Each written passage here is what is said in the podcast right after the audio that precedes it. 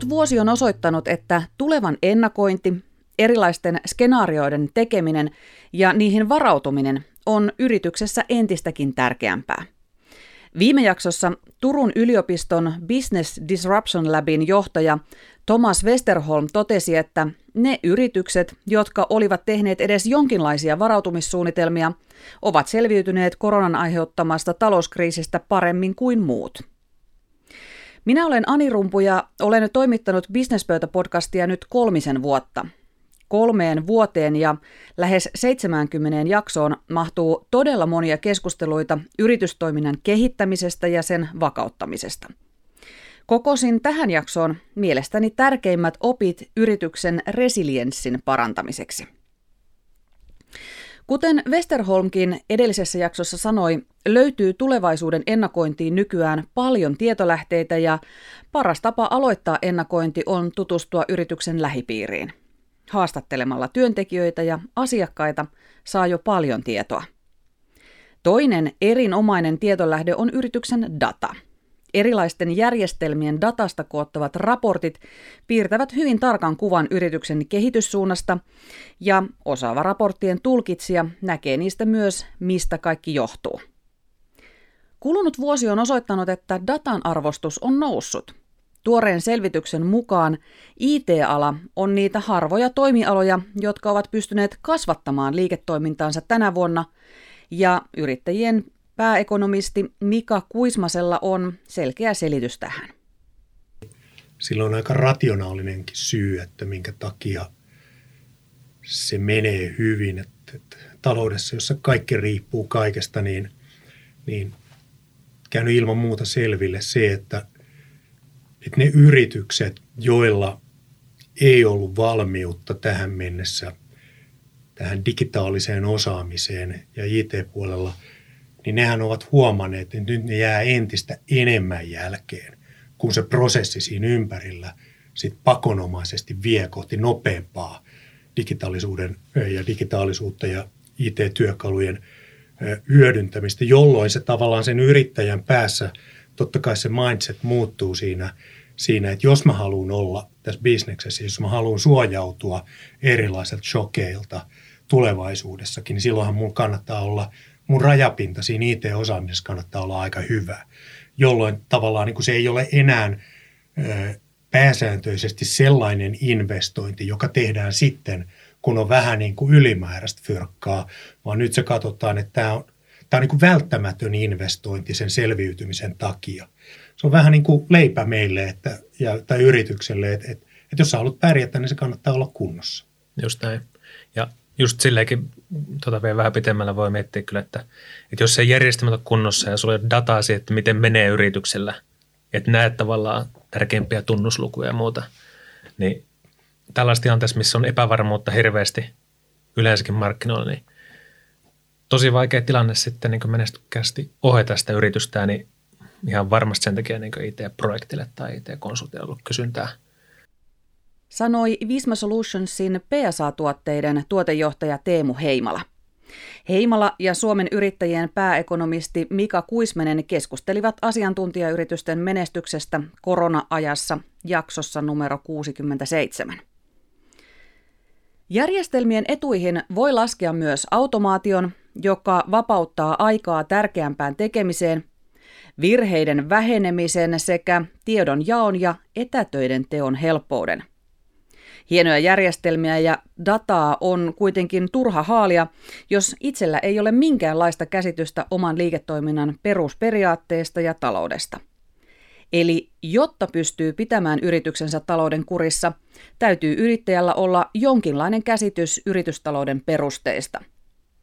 TT-yritysvalmennus Oyn yritysvalmentaja Timo Toivonen listaa muutamia tärkeimpiä asioita kyllä mä sanoisin, että tietysti niin kuin, äh, ihan sieltä kirjanpidostakin olisi hyvä ymmärtää tiettyjä pikkujuttuja, että esimerkiksi just tämän tyylisiä, että, että tota, mitä voi laittaa yrityksen kuluiksi ja mitä ei voi laittaa, että, että, että se nyt olisi varmaan semmoinen ensimmäinen. Ja sitten mun mielestä niin aika tärkeää, että, että heti aika nopeasti oppii ymmärtää niin kuin kannattavuuden ja kassavirran eroa.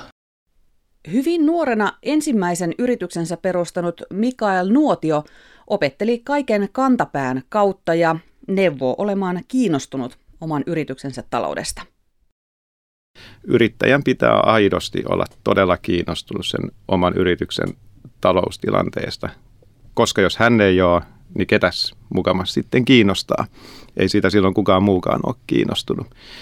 Ja tämä luo sitten samalla tietysti pohjan sille, että voi oppia niitä asioita. Ne ei ole, ei ole rakettitiedettä, mutta ei niitä opi myös, jos ei niin kuin asiasta vähän innostu ja kiinnostu. Joo, ja ehkä siihen justiin helppo sanoa, että, että sitten niin kun se ensimmäinen haaste on siinä, että tässä taloudessa on ihan oma kieli niin ihan ensimmäisenä niin kuin pitäisi niin kuin harjoitella se, ottaa se haltuun. Että voi vaikka, jos sitten on se tilitoimistokumppani siellä, niin että pystyy sen kirjanpitäjän kanssa edes niin keskustelemaan. Tai jos sitä haluaa niin opiskella sitten vaikka itsekin, kyllähän tuolta tietoa löytyy nettipullollaan ja, ja kaiken näköistä materiaalia, mutta et se ensin, että pitäisi niin edes ymmärtää sitä käsitteistöä, jotta sitten voi yhtään mennä syvemmälle, syvemmälle näihin asioihin. Lisää yrittäjänä tärkeimmistä taloustaidoista Businesspöydän jaksossa numero 32. Velvoitteiden hoitaminen, eli verot, kirjanpito, viranomaisilmoitukset, vakuutukset ja niin edelleen ovat aivan perusasioita yrityksessä, mutta jos niissä lipsuu, voi edessä olla todella isoja haasteita. Yrittäjän velvoitteita käytiin läpi Businesspöydän jaksossa 37, joka kannattaa kuunnella läpi, jos on vähänkään epävarma, että onko kaikki velvoitteet varmasti hallussa. On olemassa ihan tutkittua tietoa siitä, että ensinnäkin harvalla suomalaisyrityksellä on olemassa oleva strategia, ja niilläkin, joilla sellainen on, olisi siihen paljon kehitettävää. Strategiaa pidetään turhana paperina, joka helposti unohtuu kiireen keskellä.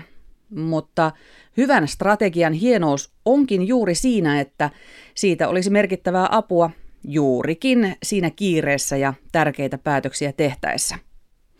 Jaksossa 29 käsiteltiin strategiaa ja Aalto-yliopiston organisaation johtamisen professorin Eero Vaaran mukaan strategiaa tarvitaan erityisesti silloin, kun ympäristö on muuttumassa. Tätähän tarvitaan mun mielestä aika monessa tilanteessa, mutta ennen kaikkea silloin, kun ympäristö on muuttumassa. Ja jolloin, jolloin on niin kuin syytä miettiä monesti niin kuin systemaattisemmin, että missä ollaan ja minne ollaan menossa. Ja sitten toisaalta myös ne sisäiset muutokset, jos se yritys iso tai pieni, jos siellä niin kuin jotain isoa tapahtumassa, se on se toinen paikka, jossa täytyy varmasti miettiä tarkkaan, että mihin halutaan mennä. Strategian rinnalla yhtä tärkeä ennakoinnin työkalu on budjetti. Aivan kuten strategiaan kirjataan useita vaihtoehtoisia skenaarioita ja ratkaisuvaihtoehtoja, on budjettiinkin hyvä kirjata vaihtoehtoisia näkymiä. Jaksossa 64 Pien Brewpubin ja Pien Shop and Barin perustaja ja omistaja Tuomas Kokkonen kuvaili hyvin, miltä yrittäminen tuntuu ilman budjettia meilläkin vähän se, kun meidän alku oli budjettia minkälaista käytössä tuli ensimmäisen kahteen vuoteen, niin se on semmoista vähän niin kuin tuota, tuulia ei ole oloa. Että oikeasti keskitty mitenkään siihen niin kehittämiseen, vaan sillä lähinnä vaan, että okei, tämä meni näin, mitäs huomenna menee, ei mitään tietoa. Että sitä hirveän hankala kehittää sitä firmaa mihinkään suuntaan, kun ei mitään budjettia olemassa. Ja sitten oli vähän silleen vaan niin kuin, meni päällä kerrallaan ja koitti vaan niin kuin pärjätä. Eli se budjetti on tosi tärkeä osa sitä yrittämistä kyllä niin heti alusta alkaen jo. Että on se tavoite, mitä on tekemässä ja seurata, miten se tavoite toteutuu kuukausi toiseen. Budjetin laadinnasta ja sen modernimmasta versiosta eli rullaavasta ennustamisesta keskusteltiin jaksossa numero 16. Siellä senior manager Oliver Lindholm Greenstepiltä tiivisti hyvin budjetin ja rullaavan ennustamisen hyödyt. Se tarkoittaa, että yhtiöllä on parempaa kuria, mitä tulee yhtiön kustannusrakenteeseen, koska tiedetään, että siinä on se insentiivi, että jos budjettia ylitetään, niin sitten riippuen tietysti miten yhtiö sitten määrittelee tavoitteet ja, ja ikään kuin rankaisee, jos nyt on oikein sana, tavallaan rankaisee budjetin ylittämisestä, niin, niin siinä on se insentiivi, että budjetissa pysytään, niin, niin se luo paremman uskottavuuden siihen kustannuksien tason ylläpitämiseen ja että tiedetään, mihin rahat menevät. Ja sitten se ennustaminen, mitäs hyvää siinä on? Budjetti, kun yleensä tehdään kaksi tai yhdelle tilikaudelle, niin sen kuranttius ei välttämättä ole ihan ajan tasalla, jos mennään puoli vuotta eteenpäin siinä tilikaudessa, missä, missä se, mihin se budjetti on laadittu. Niin jos meidän budjetti toimii ikään kuin meidän viimeisenä ennusteena, niin se ei välttämättä ole täysin paikkansa pitävä enää, koska liiketoiminta muuttuu ja me saadaan tilikauden aikana me saadaan uutta tietoa, miten markkinat kehittyvät, miten oma firma kehittyy, niin, niin se, että kerran vuodessa tehdään budjetti, niin se ei ole riittävän tiheä tahti ennustaa yhtiön ö, taloutta. Eli sen ennustamisen hyöty on nimenomaan se, että saadaan reaaliaikaista näkyvyyttä siihen yhtiön liiketoimintaan ja, ja talouteen. Nopeampaa reagointia. Nopeampaa reagointia nimenomaan. Yrittäjän ei todellakaan tarvitse pärjätä yksin. Apua on tarjolla hyvin monelta taholta, kun vain hoksaa kysyä. Kunnat, TE-toimistot ja esimerkiksi uusyrityskeskukset tarjoavat paljon neuvontaa. Myös rahoittajat, hallitusammattilaiset, yrittäjäkollegat, kirjanpitäjä ja jopa tilintarkastaja auttavat mielellään. Kyllä, tilintarkastajankin voi ja kannattaakin olla yhteydessä muulloinkin kuin tilikauden päättyessä. Näin neuvoo tilintarkastaja Pasi Pietarinen jaksossa 44. Yrittäjän näkökulmasta ajattelisin, ajattelisin niin, että kun tilintarkastajan kanssa tavataan, niin yrittäjä voisi jo ennakkoon miettiä, mitä sellaisia taloushallintoon, rahoitukseen, verotukseen – yhtiölainsäädäntöön, raportoinnin kehittämiseen, ylipäätään yritystoimintaan liittyviä asioita, kysymyksiä on siinä lähiaikoina ollut, mitä itse olen miettinyt tai pohtinut. Ja näitä voi ihan vapaasti tuoda ikään kuin oman agendan kautta siihen keskusteluun ja siltä osin, kun ne osuu niin sanotusti siihen tilintarkastajan tontille, niin, niin siinä on luonnollinen tilanne keskustella niistä. Ja aika usein näissä, näissä huomaa sen, että niillä on ihan selkeä linkki ja yhteys siihen tilintarkastukseen, eli se on molemmin puolista. Ja myöskin tilintarkastaja hyötyy siitä, näistä keskusteluista sen tilintarkastuksen tavoitteiden näkökulmasta. Yrittäjän ehkä tärkein yhteistyökumppani ja neuvonantaja on tilitoimisto. Sen valinnassa kannattaakin olla tarkka, sillä palvelun taso voi vaihdella merkittävästi. Tilitoimistoa valittaessa kannattaa selvittää ainakin heidän järjestelmäosaamisensa, palvelutarjontansa sekä kirjanpitäjien kouluttautumismahdollisuudet. Erityisesti haastavina aikoina on tärkeää, että tilitoimisto pystyy tarjoamaan sinulle juuri sinun alasi olennaista neuvontaa ja auttamaan haasteessa pelkän lakisääteisen kirjanpidon sijaan. Tilitoimisto Liquidin omistajayrittäjä Kari Putkonen semmoinen tilitoimisto tai mikä tahansa palveluntarjoaja, joka on erikoistunut siihen toimialaan, missä tämä asiakas esimerkiksi toimii, niin se pystyy tuottamaan lisäarvoa sen ihan selvästi tuntemalla esimerkiksi sen kulurakennetta. Ja tämmöinen ihan perusasia kuin Tessin tuntemus palkanlaskennassa, se auttaa monen kivikon yli ja sehän esimerkiksi palkanlaskenta on hyvin herkkä asia yrityksissä ja, ja se pitää hoitaa niin viimeisen päälle, että siellä ei virheitä tule. Siellä jos jotain sattuu, niin siitä kyllä yrittäjä kuulee välittömästi. Ja esimerkiksi tällaisessa niin toimialatuntemus on aivan, aivan niin keskeisessä roolissa.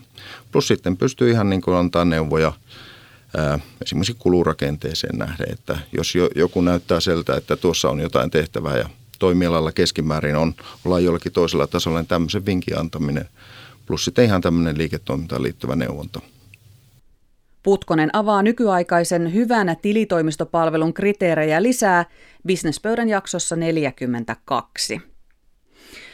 Kun yrityksellä menee hyvin, on hyvä laittaa sivuun vähän puskurirahaa sen pahan päivän varalle. Jos puskurirahastoa ei pysty kerryttämään, löytyy siihenkin nykyaikana edullisia vaihtoehtoja korkeakorkoisten yrityslainojen sijaan. Se puskurirahasto täytyisi kuitenkin olla varmistettuna hyvissä ajoin ennen kuin yritys on ongelmissa ja rahoituksen tarve kiireellinen. Mitä enemmän niin kuin yrittäjät ajattelee ikään kuin sen niin kuin pikaisuuden ja ikään kuin hektisyyden kautta sen vähemmän on hyviä vaihtoehtoja mm. tarjolla. Et kun yri, yrittäjä ajattelisi niin kuin ikään kuin pitkällä tähtäimellä ja ajattelisi, että tämä on niin kuin arkipäivää, että sitä käyttöpääomaa joutuu rahoittaa, niin pystyy myös itse silloin valitsemaan itselleen sopimimman vaihtoehdon. Niin, eli tämä, mm. tämä pohdinta, että nyt tarvittaisiin vaikkapa pistonnia nopeasti käyttöön, niin pitäisi käydä siinä vaiheessa, kun ei ole vielä sitä tarvetta. Joo, juuri näin. Ja korostuu niin kuin se yrittäjän oma kassavirran hallinta ja semmoinen pitkä, pitkä jänteisyys, että pystyy hyvissä ajoin ennakoimaan, että nyt minulla on vaikka tämmöinen projektitoimitus ja kuuden viikon päästä meille tulee tilapäinen niin kuin käyttöpääoma rahoitustarve ja on välineet jo olemassa.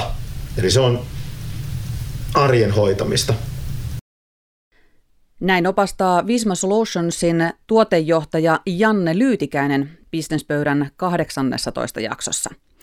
Siinä esitellään myöskin uudehkoa yritysrahoitusmuotoa OP-laskulainaa. Se on vararahastona ilmainen ja siksi tutustumisen arvoinen. Sitä äkillistä rahoitusta voi tarvita myös silloin, kun asiakkaan maksukyky heikkenee ja laskujen maksu viivästyy.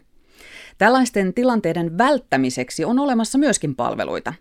Esimerkiksi Intrum riskianalyysi kertoo, mikä asiakkaiden tai yhteistyökumppaneiden taloudellinen tilanne on juuri nyt, sillä Intrum riskiindikaattorissa yritysten maksukykytiedot päivittyvät kerran päivässä. Tästä palvelusta löydät lisätietoa muun muassa netvisor.fi-sivustolta. TPVA Helsinki-mainostoimiston varatoimitusjohtaja Marko Mäkinen vertasi jokin aika sitten Sanoman kirjoituksia markkinoinnista osiossa mielestäni loistavasti korona-ajan kriisiytyneitä yrittäjiä hädässä oleviin eläimiin. Hänen mukaansa hädän hetkellä kaikki voidaan jakaa kolmeen ryhmään. Jäniksiin, muurahaisiin ja kettuihin. Jänikset ovat pelokkaita ja niillä on vain kaksi selviytymistrategiaa, pää pensaaseen tai jalat alle. Muurahaiset puolestaan ovat väsymättömiä uurastajia. Vaikka pesä rikotaan, ne jatkavat sitkeästi ponnisteluja. Ja ne ketut, ne ovat kekseliäitä sopeutujia, ne menestyvät silloinkin, kun niiden elinympäristö tuhoutuu. Kettuja on harvakseen, mutta kriisin aikana ne nappaavat vauhkoontuneet jänikset suihinsa. Mäkinen kehottaakin kirjoituksessaan yrityksiä olemaan enemmän kettuja, olemaan valmiita muuttumaan. Turun yliopiston Business Disruption Labin johtaja Thomas Westerholmin mukaan nimenomaan kyky muuttua, ketteryys on se ratkaiseva menestystekijä, sillä kaikkia tulevaisuuden kuvia ei pystytä millään ennakoimaan. Pitää olla suunnitelma, mutta aika harvoin niitä, niitä taisteluja ollaan voitettu niin kuin alkuperäisellä suunnitelmalla, jolloin, jolloin myös koko, koko tämä niin kuin ketteryys ja, ja, ja myös strategian mu- muuntelukyky on, on, on yhä tärkeämmässä roolissa – tässä niin kuin seuraavien vuosikymmenten aikana, jossa on monenlaista eri kehityskulkua, jotka vaikuttavat meidän asioihin, jo pelkästään pandemiaa tai jo pelkästään hirmumyrskyjä, siellä on monenlaista muutakin. Tiukka erikoistuminenkaan ei välttämättä ole tulevaisuudessa enää se paras strategia, jos halutaan rakentaa yritykselle kestävää pohjaa ja resilienssiä. Thomas Westerholmin mukaan useampi tukijalka voi antaa paremman perustan ottaa tulevat haasteet vastaan.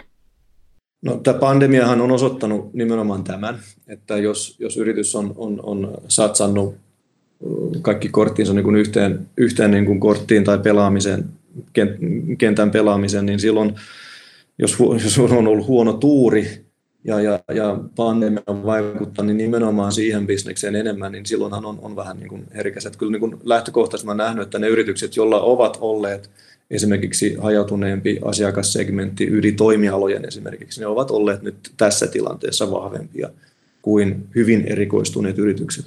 Mutta saattahan sitten olla, että se erikoistuneisuus on myös ollut hyödyllinen, jos esimerkiksi tässä tilanteessa nimenomaan t- tätä erikois, erikoisosaamista on, on esimerkiksi pandemia esimerkiksi korottanut tai, tai, tai korostanut anteeksi. Ja, ja tota, tämähän on varmaan semmoinen mielenkiintoinen tasapaino ja, ja nämä, nämä, nämä ismit, jotka, jotka niin kuin aaltoilevat varmaan tämmöisten 15 vuoden pääsykliä yritysmaailmassa, niin, niin ollaanhan me ennen tätä pandemiaa menty myös tämmöisen ehkä enemmän hajautuneempaan strategiaan, että, että myös, myös muiden riskien kannalta yritykset ovat huomanneet, että on, on hyvä myös hajauttaa sitä asiaa. Mutta se, mikä tuossa on ehkä olennaista, on se, että mitä huomaa nyt, että, että vaikkakin erikoistus tiettyyn niin kuin osaamiseen, niin, niin ehkä se on olennaista miettiä, että mihin kaikkeen tätä osaamista voisi hyödyntää. Ja aika paljon me ollaan niin kuin, ju, juuriudutaan niin kuin samaan ja, tai, tai aika niin kuin homogeeniseen asiakaskuntaan, niin se, mitä mun mielestä niin kuin pandemia myös nosti esille hyvin, on se, että miten tätä meidän nyt olemassa olevaa kyvykkyyttä ja kokemusta voisi hyödyntää esimerkiksi naapuritoimialalla paremmin. Ja tätä liikehdintää mä oon nähnyt paljon, että se useammalla jalalla seisominen ei aina tarkoita sitä, että sulla on neljä rinnakkaista tuoteryhmää tai erityyppistä palvelulinjaa, vaan, vaan hajauttaminen voi myös, myös tarkoittaa monta mu- muunlaistakin suunnittelu, suunnittelun poikasta tai, tai eri, eri, eri, eri asennetta. Haastavina aikoina sitoutunut ja osaava henkilökunta nousee arvoon arvaamattomaan. Pitkäjänteinen henkilökunnasta huolehtiminen ja heidän ammattitaitonsa ylläpitäminen on tärkeää tulevaisuudessa jopa välttämätöntä, kun kilpailu työvoimasta vain kasvaa.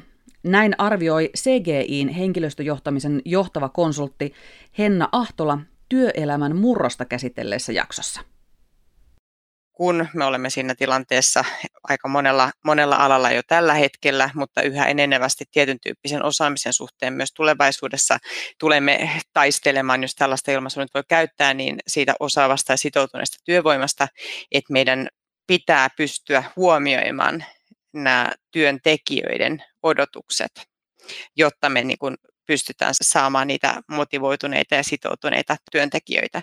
Muuten itse asiassa tietyillä aloilla tämä on näkyvissä jo, että ihmiset tekee itse ne esimerkiksi ne omat joustonsa.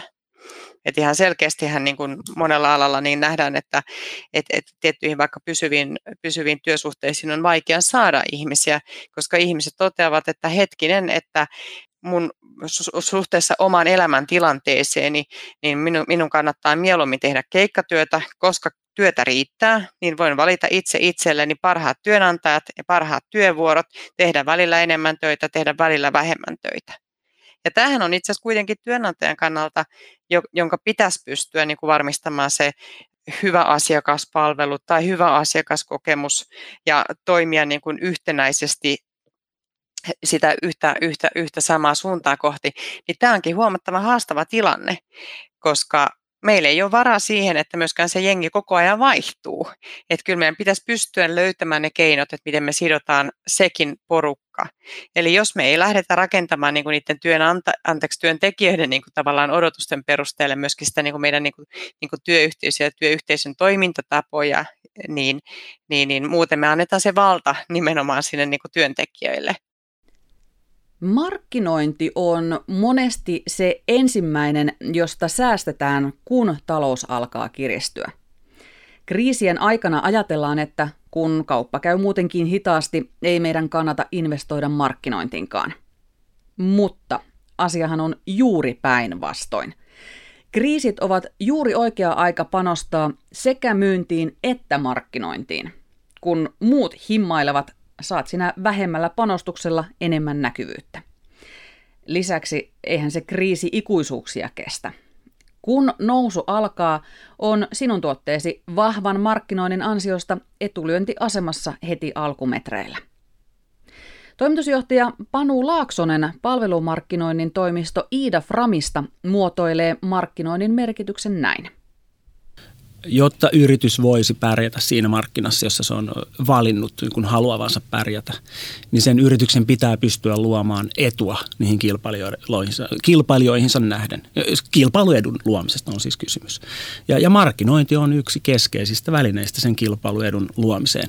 Kun kilpailu on tyypillisesti hyvin kovaa, kilpailijat tuntee hyvin toimensa, he kopioi hyvin nopeasti toistensa niin kuin tuotteiden tai palvelun ominaisuuksia, niin erottautuminen muilla keinoilla käy niin kuin jatkuvasti hankalammaksi. Niin silloin markkinointi on niin kuin yksi keino löytää etua. Ja, ja mä tietysti ajattelen niin, että, että yrityksen täytyy markkinoida, koska se ei muuten voi selviytyä siinä. Se markkina syö sen yrityksen elävältä, jos ei se pysty luomaan sitä kilpailuetua. Ja, ja sitä se voi luoda markkinoinnilla. Seuraava kysymys olisi ollutkin, että niin kuin miten iso merkitys sillä voi olla, että jos tekee markkinointia tai ei tee markkinointia. Se voi olla elämä ja kuoleman kysymys. No mä näen sen nimenomaan näin. Ja, ja tuota, yritys ei mielestäni voi menestyä, jos se ei panosta markkinoinnin määrään ja, ja laatuun. Tai voi se menestyä, mutta siis huonosti. Menestystä kai sekin on. Ja samaa mieltä, että kyllä se on niin ratkaisevan suuri merkitys ja sitten helposti ajatellaan, että no ei mulla ole varaa markkinoida, mutta me itse sanoisin niin, että, että ei ole varaa olla markkinoimatta. Et sen sijaan, että ei markkinoi ollenkaan, niin sitten kannattaa vaikka miettiä niin, että optimoi sitä käytössä olevaa, olevaa resurssia, on se sitten aikaa tai rahaa, että oikeasti testaa ja mittaa, että mitkä, mitkä toimenpiteet tai mitkä kanavat, mitkä asiat toimii ja sitten toistaa vaikka niitä, mutta tekee jotain sanoi Visma Solutionsin markkinointi- ja viestintäjohtaja Tiina Laapio PK-yrityksen markkinointia käsitelleessä jaksossa numero 45. Yksi asia, josta vielä haluaisin hoksauttaa, on vastuullisuus. Esimerkiksi ympäristö- ja yhteiskuntavastuullisuus eivät välttämättä tule ensimmäisenä mieleen, kun pohditaan, miten yrityksestä voi tehdä paremmin maailman tuulia kestävän. Nykyaikana se voi kuitenkin olla yllättävän tärkeä asia – jopa se ratkaiseva asia, jos ajatellaan kuluttajien vaatimuksia ja sitä, että tulevaisuuden mustat joutsenet todennäköisesti liittyvät yhä vahvemmin ilmastonmuutoksiin.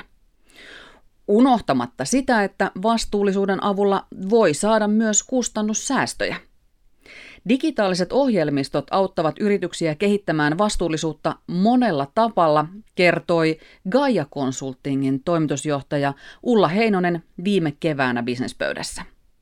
Kyllä se on niin kuin todella tärkeä asia, nimenomaan tämä tiedolla johtaminen. Ja se on nyt sitä liittyy vähän siihen olennaisuuteen. Me tiedetään niin oikeasti, että mitä me tehdään, ää, mihin se pohjautuu ja mitä se vaikutukset on.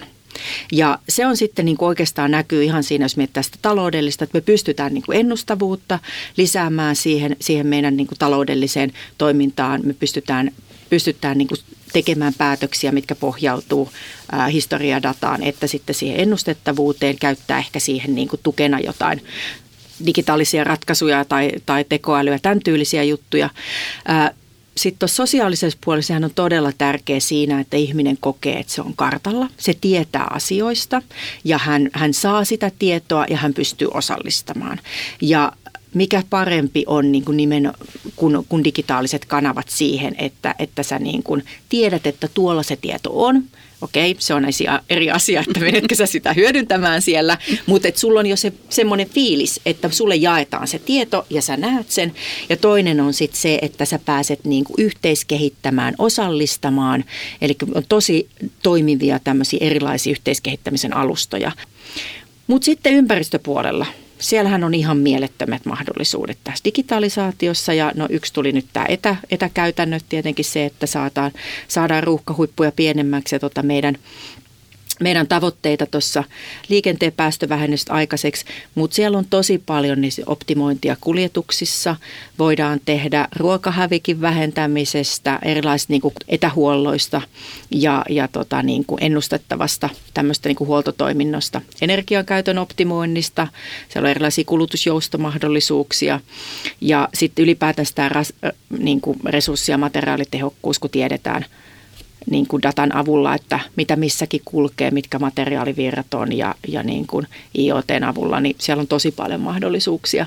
Ja kyllä on niin kuin, esimerkiksi kun meillä on kova tavoite Suomessakin saada tämä kiertotalous pyörimään ja se on meidän oikeastaan elinehto, että me saadaan kiertotalous tukemaan hiilineutraalisuustavoitteita, niin kyllä se digitalisaatio on siellä niin kuin ihan se A ja O, että me tiedetään, missä ne materiaalivirrat on, mikä on se optimoitu käyttötarkoitus ja paikka, missä ne niin kuin fyysisesti sijaitsee, jolloin me voidaan optimoida sitä käyttöä. Me saadaan myös nämä meidän niin kuin, raaka-aineet täällä paremmin, paremmin kiertämään ja, ja myös sit se huomioituu se logistiikan optimointi.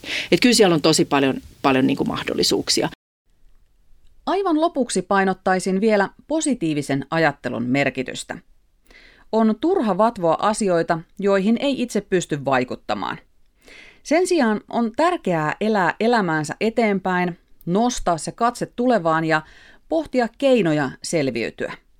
Kriisin sattuessa eteen on helppo katkeroitua, mutta se, joka pystyy näkemään kriisissä mahdollisuuden luoda jotain uutta, jotain parempaa, selviytyy kriisistä varmasti voimakkaampana.